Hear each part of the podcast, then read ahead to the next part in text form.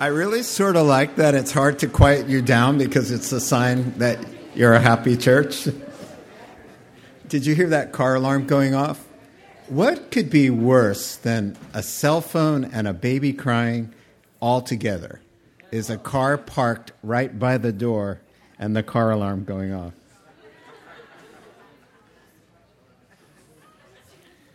So if you have a cell phone and you'd like to turn it to the off position, if you have a baby and want to turn it to the off position, oh, I love babies. I had three of them. I really have nothing against them. There is um, a men's prayer breakfast Saturday here at 9 o'clock with a theme biscuits and gravy and all the fixins. It's going to be a great Saturday morning. We have a special speaker who's going to share a very dramatic testimony with us, how he's overcome quite a, a struggle. And uh, all glory to God. It's going to be a great time. Numbers chapter 22. We are making our way through the Old Testament, verse by verse, chapter by chapter, because the Lord said, Man cannot live by bread alone, but by every word that proceeds out of the mouth of God. In other words, it's not all about food, people. You got to have life from God. And life from God is what Calvary Chapels are all about. That's why we go verse by verse, chapter by chapter. We just don't go topically. We're in the scriptures. In all of our studies, in youth groups, in women's studies, we whatever study happens here, it's not out of a Christian book.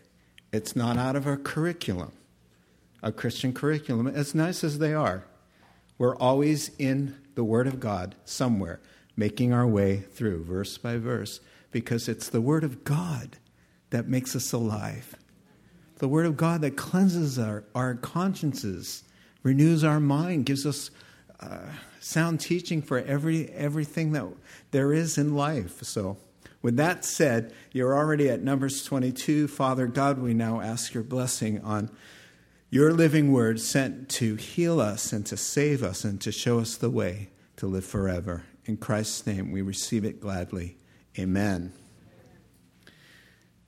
There are literally thousands of people named in the Word of God, Bible characters. And most of them are pretty simple and straightforward, as personality wise, character clearly delineated. We, we get them. And there are, however, a few characters in the scriptures that are complicated, mysterious, perplexing. Abraham's nephew Lot would be an example. He's this worldly guy. He loves Sodom, but the New Testament will call him righteous, that he had saving faith.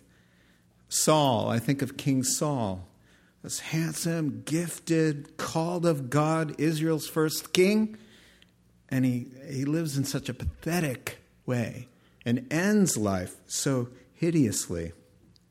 Judas, a disciple that spent three years or so within a stone's throw of God in a human body and then ends up the way he did. How sad. Tonight, one of those people you read about and you can't figure out, you can't quite understand him, Balaam.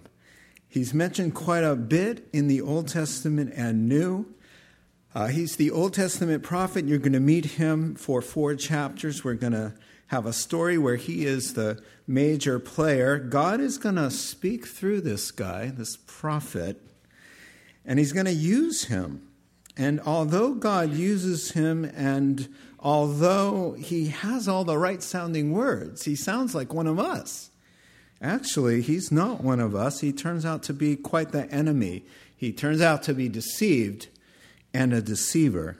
The New Testament warns us clearly, and whenever there's a question about somebody, there's usually an explanation somewhere. And in the New Testament, three times we are warned watch out for the error of his wicked ways, Balaam's wicked ways, that is. And so the context for tonight, here in Numbers 22, The children of Israel are on a roll, kind of a victory parade. They have entered, as you will recall last week, they've entered the southeast corner of the promised land. They are taking land that will be uh, eventually given to the tribes Reuben, Gad, and Manasseh. And so that the, a 400 year prophecy is coming to pass right before their very eyes, and they're singing about it. They're rejoicing because finally, after 400 years, this land that was given to Abraham, Isaac, and Jacob and their uh, progeny, their descendants, now, after a 400 year detour in Egypt, they are on their way back from Egypt into this land that God swore that would be theirs. And so now, you know, they've taken two really big battles, and like I said, they've secured part of the promised land for the very first time in the Old Testament. They're in the land. However, now it's time to face a place called Moab, who will adopt a different strategy that will lead to 24,000 of them dying. There's somebody hidden in the mountains, in the heights there, that's able to call on the devil. And he's going to do so on behalf of the king of Moab. But y'all kind of know the story. We're going to get in touch with it again here. So let's get started. Verses 1 through 4. Then the Israelites traveled to the plains of Moab, so they're moving north to take the whole land, and Moab's next. They just had one victory and another victory, and now they're on the border of the new frontier of Moab. So they get to Moab and camped along the Jordan across from Jericho. Now Balak, son of Zippor, saw all that Israel had done to the Amorites right before that victory, right before and Moab was terrified because there were so many people. Indeed, Moab was filled with dread because of the Israelites. The Moabites said to the elders of Midian, they're getting together now with them, this horde is going to lick up everything around us as an ox licks up the grass of the field.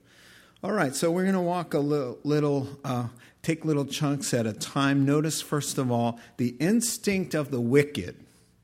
When confronted with the powerful truth, they resist instead of repent. Here's this king of Moab. He gets up on a hill.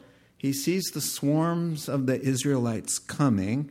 He hears the news that this God Yahweh is with them, and everybody's going over like dominoes.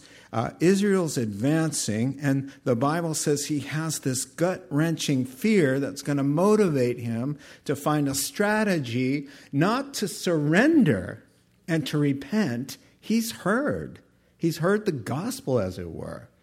He sees that God is with these people and that nobody can stand up against them because God is with them. And what does he do? He doesn't want to contact them to, to negotiate a surrender. No, he wants to find a way to resist, and that is what all wicked people do. God has given this king a tremendous gift fear, the sense of dread.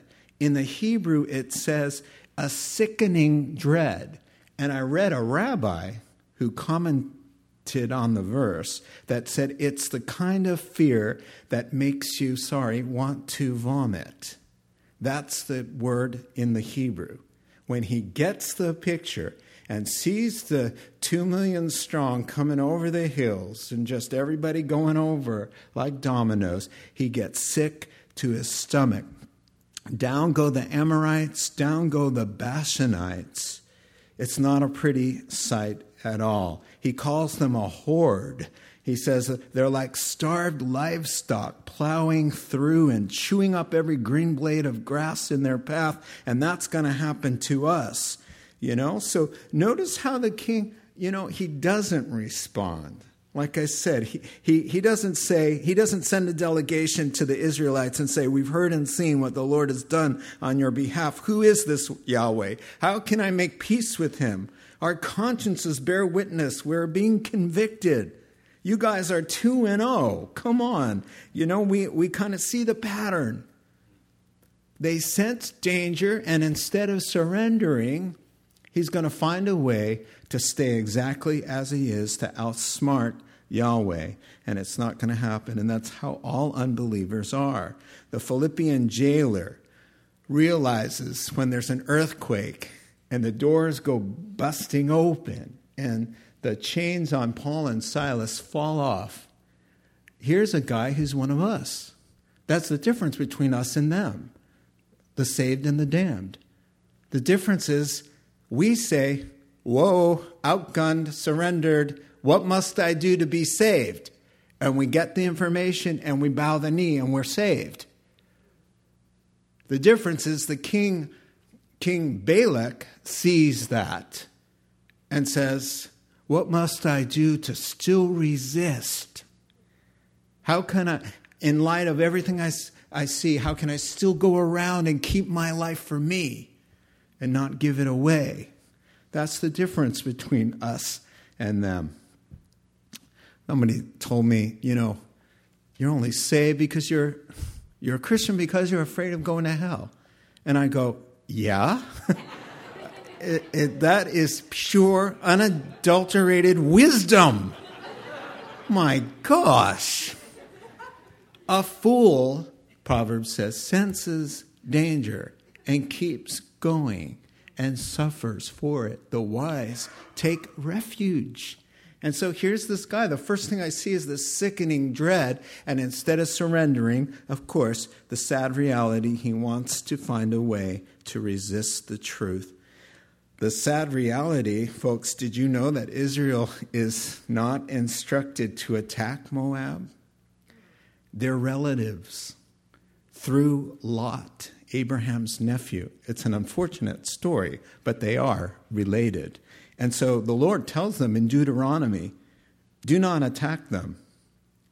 But because the king doesn't listen to God, because of his ignorance, he will be destroyed. Even God's own people, Hosea chapter 4, verse 6, my people are destroyed from lack of knowledge. How much pain and suffering we put ourselves through because we don't even know what the scripture says. So many things could be avoided. So the king of Moab is a fool, and he's about to send for another more foolish than he. Instead of surrendering, he's strategizing. Verse 4 through 6. So this king, Balak, who is king of Moab at the time, sends messengers to summon Balaam, son of Beor, who is at Pethor near the Euphrates River in his native land. So he's going to send for this guy named Balaam. Balak said, A people has come out of Egypt, they cover the face of the land, and have settled next to me. Now come and put a curse on these people, because they're too powerful for me. Perhaps then I will be able to defeat them and drive them out of the land. For I know that whoever you bless is blessed, and whoever you curse is cursed. So, this guy, in his nauseating fear and dread, is going to call for the big guns. Conventional warfare is going to be out of the question. He senses, look, they're too strong. We're, there's no way we're going to beat these folks. It seems like their God is very uh, strong and powerful and supernatural. So he is going to take the supernatural way. He's smart enough to know that the answer is spiritual. So one commentator said it this way Balak is in search now for were, uh, weapons of mass destruction. I just have WMD down there. He's looking for a way to supernaturally oppose these Jews who are on their way in. If you can't win physically, he's saying, let's play this out spiritually. Let's call on our higher power. And you know what kills me about this spiritual people is, is that they're willing to acknowledge the existence of the afterlife and of angels and of God, a God, but they won't acknowledge the truth. So instead of calling, you know, this is a spiritual battle, why don't we talk to Moses?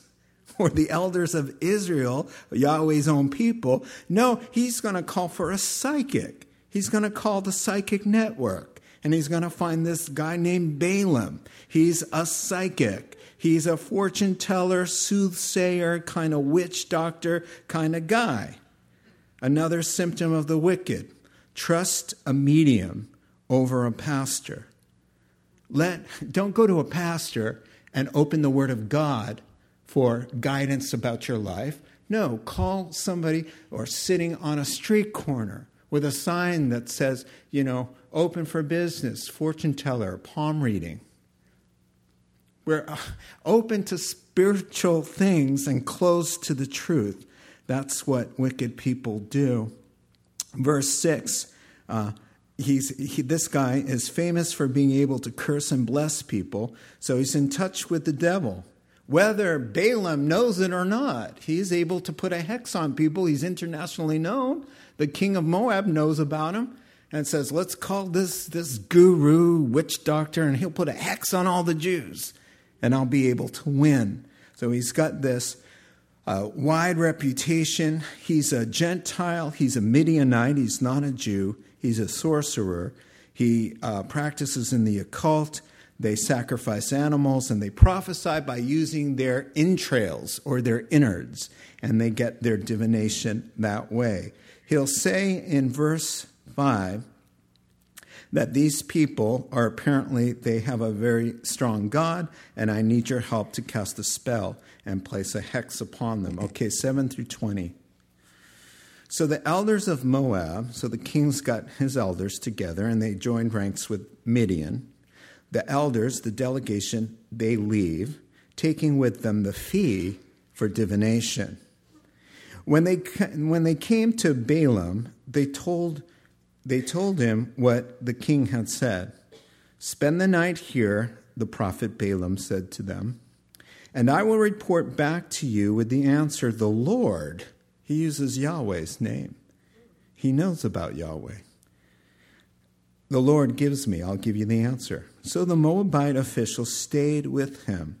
God came to Balaam and asked, Who are these guys who were with you? Balaam said to God, Balak, king of Moab, sent me this message A people who has come out of Egypt covers the face of the land. Now come and put a curse on them for me.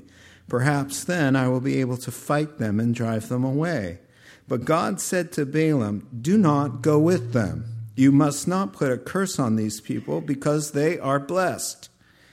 The next morning, Balaam got up and said to Balak's officials, Go back to your own country, for the Lord, Yahweh, has refused to let me go with you. So the, so the Moabite officials returned to the king and said, Balaam refused to come.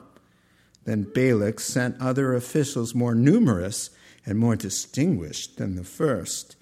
They came to Balaam now a second time and said, This is what the king says. Do not let anything keep you from coming to me, because I will reward you handsomely and do whatever you say. Come and put a curse on these people for me. But Balaam answered them, Even if Balak gave me all the silver and gold in his palace, I could not do anything great or small to go beyond the command of the Lord my God. This is why it's confusing. Now spend the night here so that I can find out what else the Lord will tell me.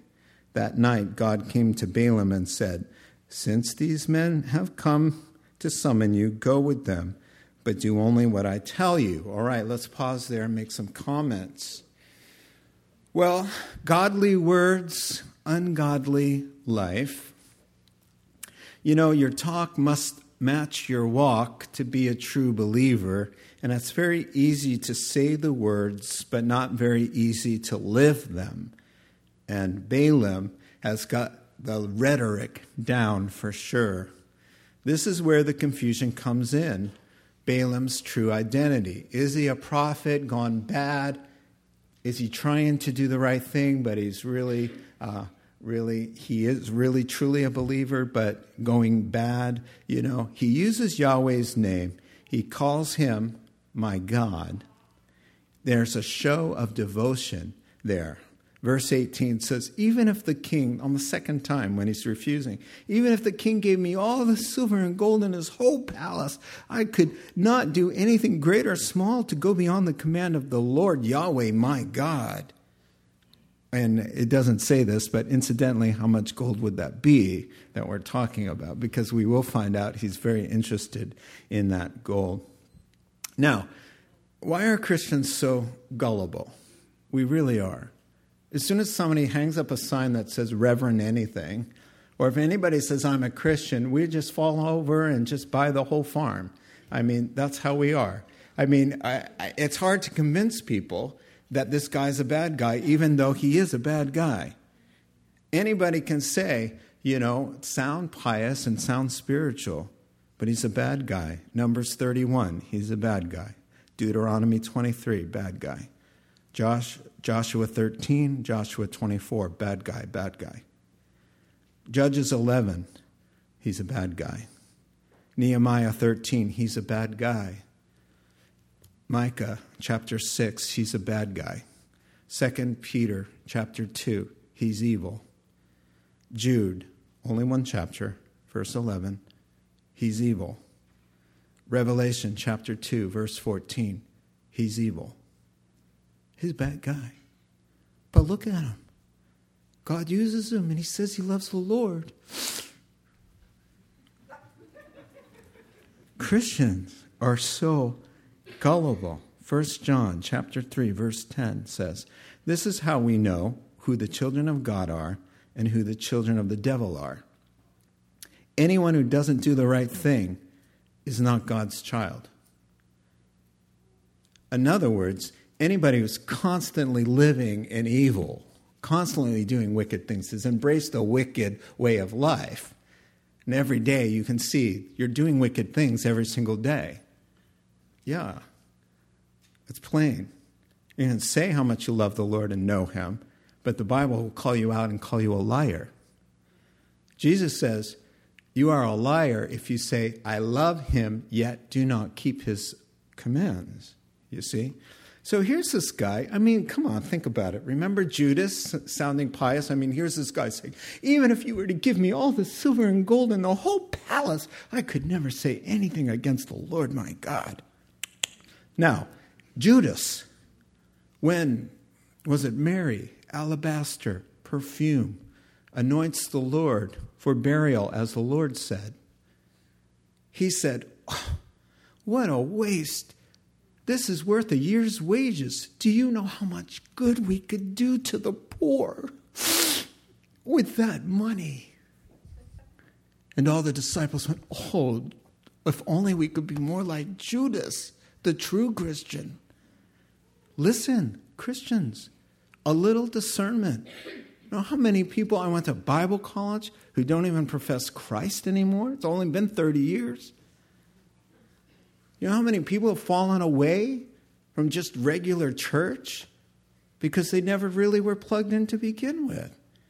Just because somebody says, I'm a Christian and tells you a testimony, has a Bible tucked under their arm, please give it a little time.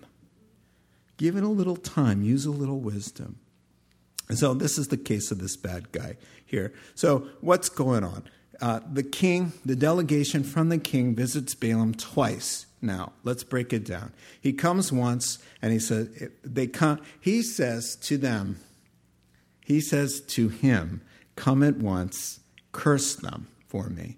So he seems to know the strength of Israel is kind of spiritually rooted, and they have to kind of cut off their source of power if they're going to conquer them. All right? And there's money involved. He brings a fee uh, to pay him for his services. And uh, Balaam goes to work. And he says, You guys spend the night. I'll go check it out with Yahweh.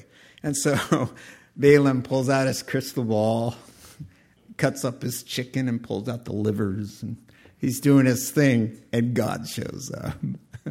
That's wonderful, I think. I just think it's amazing. What a paradox. So the true God shows up within the crystal ball and says, Okay, Tell me, tell me, B, what up? What's going on?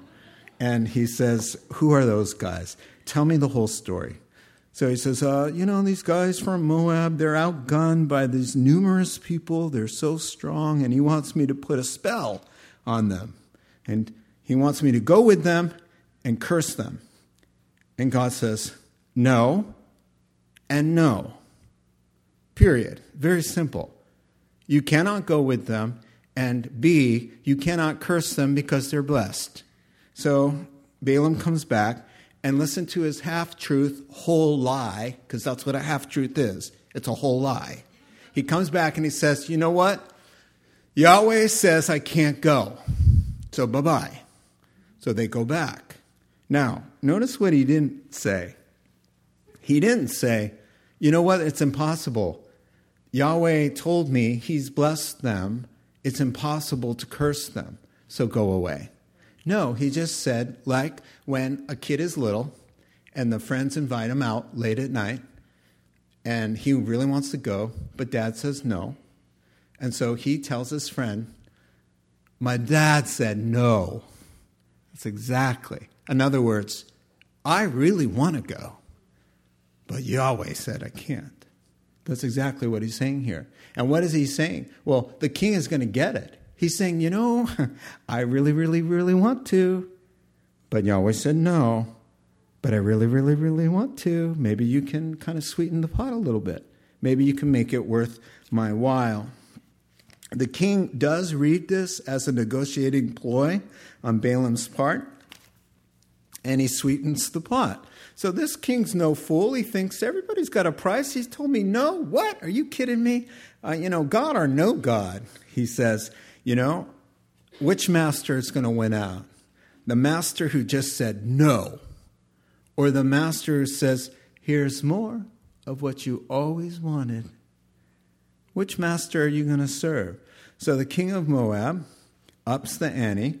He sends higher ranked emissaries, kind of like instead of the mayor, now he sent the governor, or instead of the governor, he sent a congressman, or whatever, you know. And then he's up the ante with the greater promises of riches. You name it, and I'll give it to you there in verse 17. Well, here comes the rhetoric, and nice try. He says, Are you kidding me? I can't be bribed. And then he says, But let's sleep on it. So he goes to God, and listen to how twisted he is. He says, Let's see if Yahweh adds anything to this. Let's see. He said no and no, but, but let's sleep on it. By the way, you can't bribe me, but, but stay here and let me go and check again. Maybe he's going to add something to no and no. Because you know what you can add to no and no. You could add a yes I guess, if you're twisted like Balaam. So, here, I have a little note here. When you exhaust the patience of God and He gives you a green light, permitting you to go down your evil, foolish path, you better look both ways before you begin your journey. Now, Yahweh is going to give him a green. It's called the permissive will of God. God doesn't always give you over to your desires to chastise you or to judge the wicked, but He's known to. And it's definitely not about a silly, superficial lapse in judgment when you just kind of want to do the wrong thing, but you know, it's when you are hell bent on doing the contrary to God's revealed will to your heart and to your life. When you're hell bent on going your own way like that, you know what? God won't stop you. And He'll give you an okay, an open hand. Okay, this is what you want. This is what you're going to get. And He will guide you in that process, you know, redemptively, trying to save you or judge you, judge the wicked. 2 Samuel 22 27 says, To the pure you show yourself pure, but to the devious you show yourself shrewd. In other words, God is saying,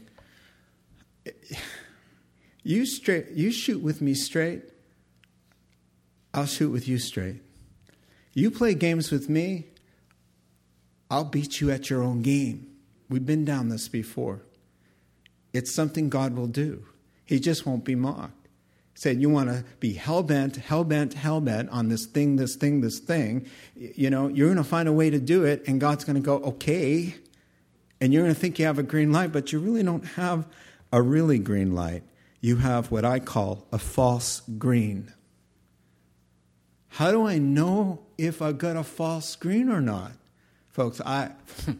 I hear all kinds of stories about how God has shown the light to people to convince them to live with their boyfriend or to sleep with their girlfriend or to take a job that's obviously going to cause them some trouble or to move to this other place or to marry this person. I have heard it all in 30 years.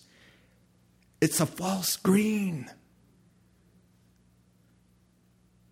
How do you know? Oh, it's so simple and I'm so good. This is the easiest question you've ever asked me. Honestly. Are you shooting straight with him? Then you're fine. If you're playing games and you want something to be true when you know it shouldn't be true, or you want something you know you shouldn't have, and you're still knocking, knocking, knocking, watch out for the false green because you're going to find your signs. And then once you start down that path, you're going to be talking to the donkey and the donkey's talking to you. You're going to be so upside down. You won't be able to tell what's happening. Why? Because you've traded truth and exchanged it for a lie. And now you're upside down. You can't tell who your friends are. You can't tell who really loves you. The people who really hate you are the ones you think love you. And the ones who love you, you think hate you. Watch out for the false green. I'm going to go ahead and tell you this. Somebody called me and said, I need counsel from a pastor who's not involved in the situation. So I met him at a place, a park. And he said, I want to tell you what my ministry involves. And he said, I have the blessing of my pastor, but I want to come to your church and I want to be upfront with you. I dress up like women and I go into bars and I have a ministry and I share the gospel. And there's a lot of fruit. And my pastor thinks it's a really good idea. And I spend hours a day in the Word and hours a day. Pastor, how many hours do you pray a day? Because I pray two hours a day. So I know that my ministry not only is God called, it has a pastor. He named the pastor, an evangelical pastor. Now, whether he's telling the truth or not, it's another story. But he named him, approved. What do you say? And I didn't say it quite this bluntly, but I said, You and your pastor are lost and sick and need a lot of help. You've got a false green. This is something you struggle with, and you try to, to create a ministry so that you can do it, so you can have your cake and eat it too. But the Bible says very clearly that that's a sin. And I showed him chapter and verse. Boom. Men are not to be dressed in, in girls' clothing, period. It says it in the Old Testament. Well, that's really the Old Testament. Yeah, it's the Bible. false green, when you're under a false green, and then you quote the scriptures and you say, yeah, but that's only a part of the Bible. Or that's the only time it appears in the whole Bible. You're under a false green. Amen? Amen. Yeah. Watch out. Do not uh, validate and justify with your mind things your heart condemns or you're going to end up as crazy and cast away as Balaam. So let's finish 21 through 35, and then I'll make a few comments because you can't go home without the donkey story. Balaam got up in the morning, saddled his donkey, and went with the Moabite officials. But God was very angry when he went. Yeah, see? False green. Yeah, go ahead. but I'm not very happy. All right. And the angel of the Lord stood in the road to oppose him. Balaam was riding on his donkey, and his two servants were with him. When the donkey saw the angel of the Lord standing in the road with a drawn sword in his hand, it turned off the road into a field. The donkey did. The donkey saw him. Balaam beat it to get it back on the road. Then the angel of the Lord stood in a narrow path through the vineyards with walls on both sides. When the donkey saw the angel of the Lord, it pressed close to the wall, crushing Balaam's foot against it. So he beat the donkey again. Then the angel of the Lord moved on ahead and stood in a narrow place where there was no room to turn, either to the right or to the left. When the donkey saw the angel of the Lord, it laid down under Balaam, and he was angry and beat it with his staff. Then, our favorite part, the Lord opened the donkey's mouth, and it said to Balaam, What have I done to you to make you beat me these three times? Now, here's the real funny part Balaam's going to answer him. he doesn't go, Whoa, donkey talking to me. he doesn't say, Whoa, maybe I shouldn't have got, gotten the green light. No, he doesn't see anything. He's going to converse with the animal. Why? Because he's gone mad. Because he's in the bar. He's got a lot of fruit. He prays two hours a day. You see? And Pastor so and so, two thumbs up. Then that's, yeah, same. I see. Uh, uh, Balaam answered the donkey. Did I skip too far here? Wait, what have I done? Oh, yeah, yeah. Balaam answered the donkey, You made a fool of me. Excuse me? Who is making a fool of who? Oh my gosh. If only I had a sword in my hand, I would kill you right now. He's having a bad day. The donkey said to Balaam again, Am I not your own donkey, which you've had which you have always ridden to this day? Have I been in the habit of doing this to you? No, he says. now he's feeling bad. Then the Lord opened Balaam's eyes, and he saw the angel of the Lord standing in the road with a sword drawn. So he bowed low and fell face downward. Finally, the angel of the Lord asked him, Why have you beaten your donkey these three times? I have come here to oppose you because your path is reckless before me. This is no an angel of the Lord. This is the angel of the Lord.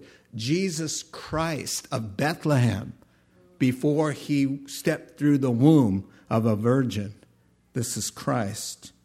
The angel of the Lord asked him, Why have you beaten your donkey these three times? I've come to oppose you because your path is a reckless one before me. The donkey saw me and turned away these three times. If it had not turned away, I would have killed you by now. But I would have spared it. The donkey. Hmm. Balaam said to the angel of the Lord, I have sinned. Yes, Judas said that too. Yeah, Saul said it. Well, it's an easy thing to say when you're, you're seeing the Lord stand there with a sword. It just it just comes so naturally. Ah, I've sinned. All right. Uh, I did not realize you were standing in the road to oppose me. Duh. Now, if you are displeased, oh, that's that's the key right there. So if you are displeased, I'll go back. If if you're displeased, I'll go back. The angel of the Lord said to Balaam, Go with the men, but speak only what I tell you. So Balaam went with Balak's officials. All right, let me make a few comments about this donkey story. God opposes the proud and cell phones. I don't know if you knew that, but he does oppose them. But he gives grace to the humble. So it's lesson time for Balaam. Uh, this proves uh, something that most people don't realize is true. All roads do lead to God. Really, honestly. when God permits a man to do evil, he puts him on a path that ends in judgment. Those who obey, in a contrary way, but they obey, they end their journey face to face. Those who disobey end their journey face to face. The only difference is the expression on the face, but all roads will lead to God. John 5, Jesus Christ, very truly I tell you, a time is coming and has now come when the dead will hear the voice of the Son of God, and those who hear will live. For a time is coming when all who are in their graves will hear his voice and come out. Those who have done what is good will rise to live, and those who have done what is evil will rise to be condemned. All roads lead to God. On one end is either a happy face and, or another kind of face, which Balaam saw. So notice the contrast here. You know, the dumb animal, we call them dumb, and the whole point is your dumb animal could see me and figure out, you know, something's not quite right. Let's not continue down this path. Your dumb animal got it. The sparrow sees the, the cat and, and takes to flight. The other day, there was a little tiny spider in our sink. And I took my finger and I went to, and I missed. And I went, it knew, danger, danger. the spider was tiny. And I kept trying to get it, but it was really fast. So I was having trouble getting it. But I was thinking, this is a smart spider. this spider is smarter than Balaam. Smarter than Balaam. Balaam got a false green. He thinks so. The angel of the Lord, no, don't pass this way. The, the donkey goes, hey, man, let's just kind of stop right here. But no, he's mad. He wants to go forward.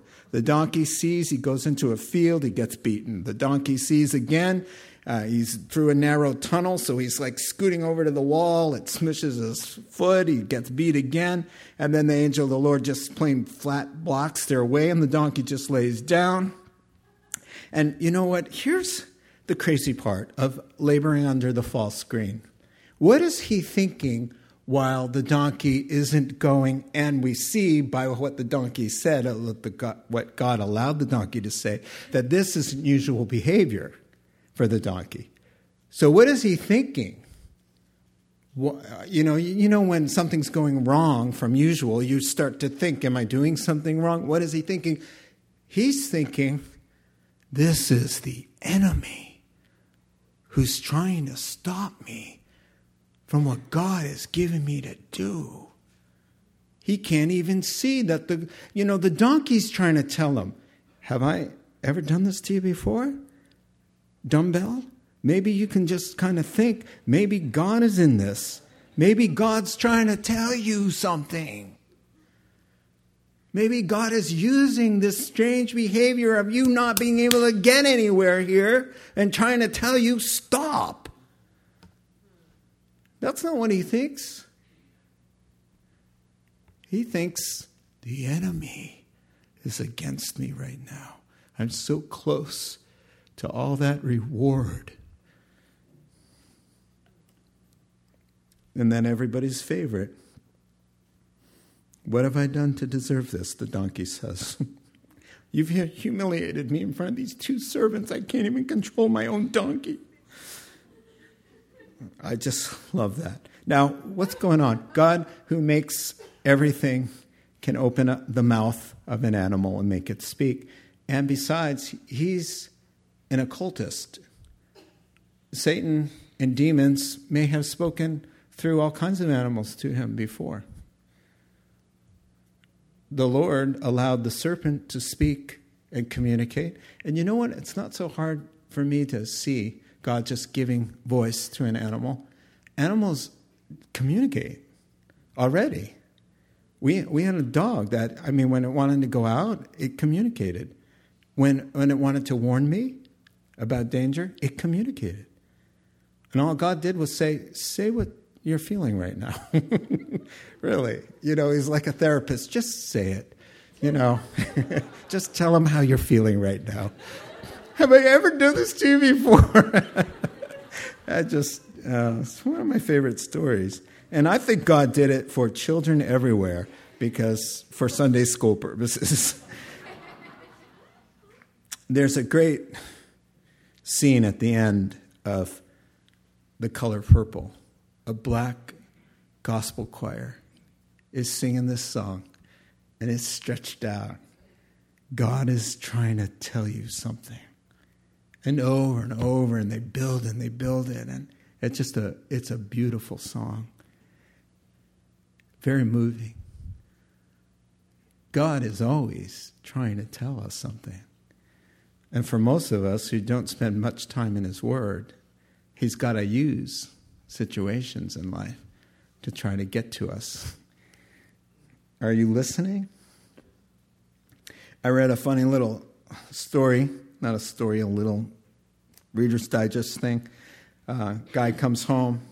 He says, Honey, I just got offered a position with double the salary with a limousine and a driver and an office with a view of the entire city. And he's a praying man. He goes upstairs and he says, I'm going to go upstairs and pray. And she says, Honey, I'll come on up. I'll, I'll get my Bible and we'll pray together. He says, No, dear, I need you to stay down here and pack. because he's already decided. A very dangerous thing just to decide and then try to go convince God. And that's what Balaam's doing. He's just trying to convince him over and over again uh, why he should go and do this thing. So God asks us, me tonight, are we laboring under a false notion? Or are we shooting straight with God? Are we just trying to love God and do our best? We're not trying to get something that we shouldn't have. We walking with him in truth and uprightness of heart.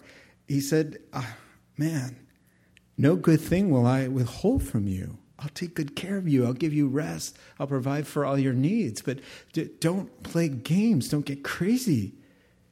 If, just read your read the scriptures. Be intent on applying and living in truth and uprightness, and, and God will bless us.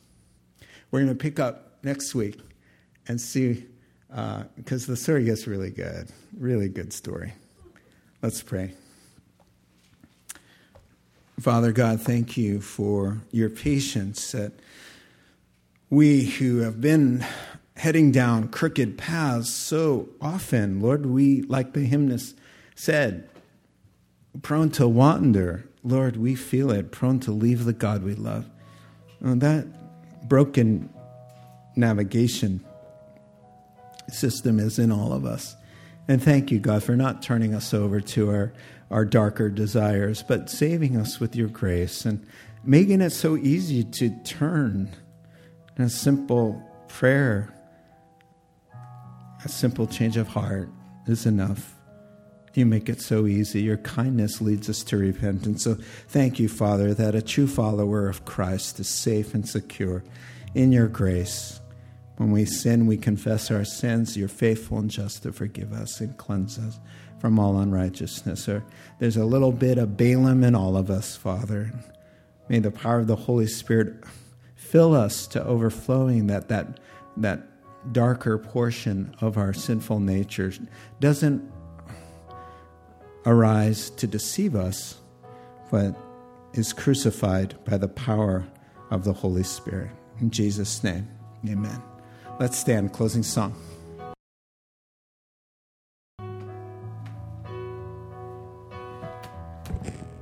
So be encouraged tonight. God is with you.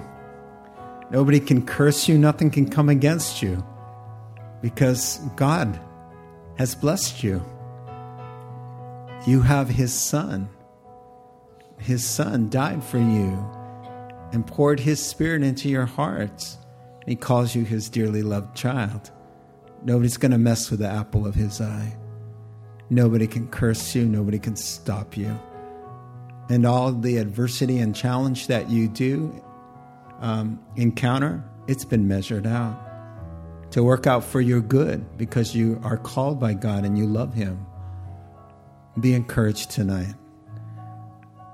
No demon in hell, no sorcerer, nothing's coming against you. Nothing can separate you from the love of God, which is in Christ Jesus our Lord.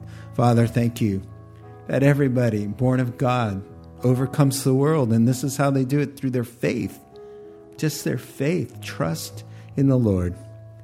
Thank you, Father, for this wonderful security, which just gives us great peace of heart and joy. We know, Father, not even death can stop us. You said anybody who believes in you, though he though he die, yet shall he live. So thank you, Father God, for all your great and wonderful promises. They bring us such wonderful joy. Help us to live for you and walk with you and shine your light this week until we meet again. Keep us by your great power. In Jesus' name, amen. Amen. God bless you. We'll see you Sunday.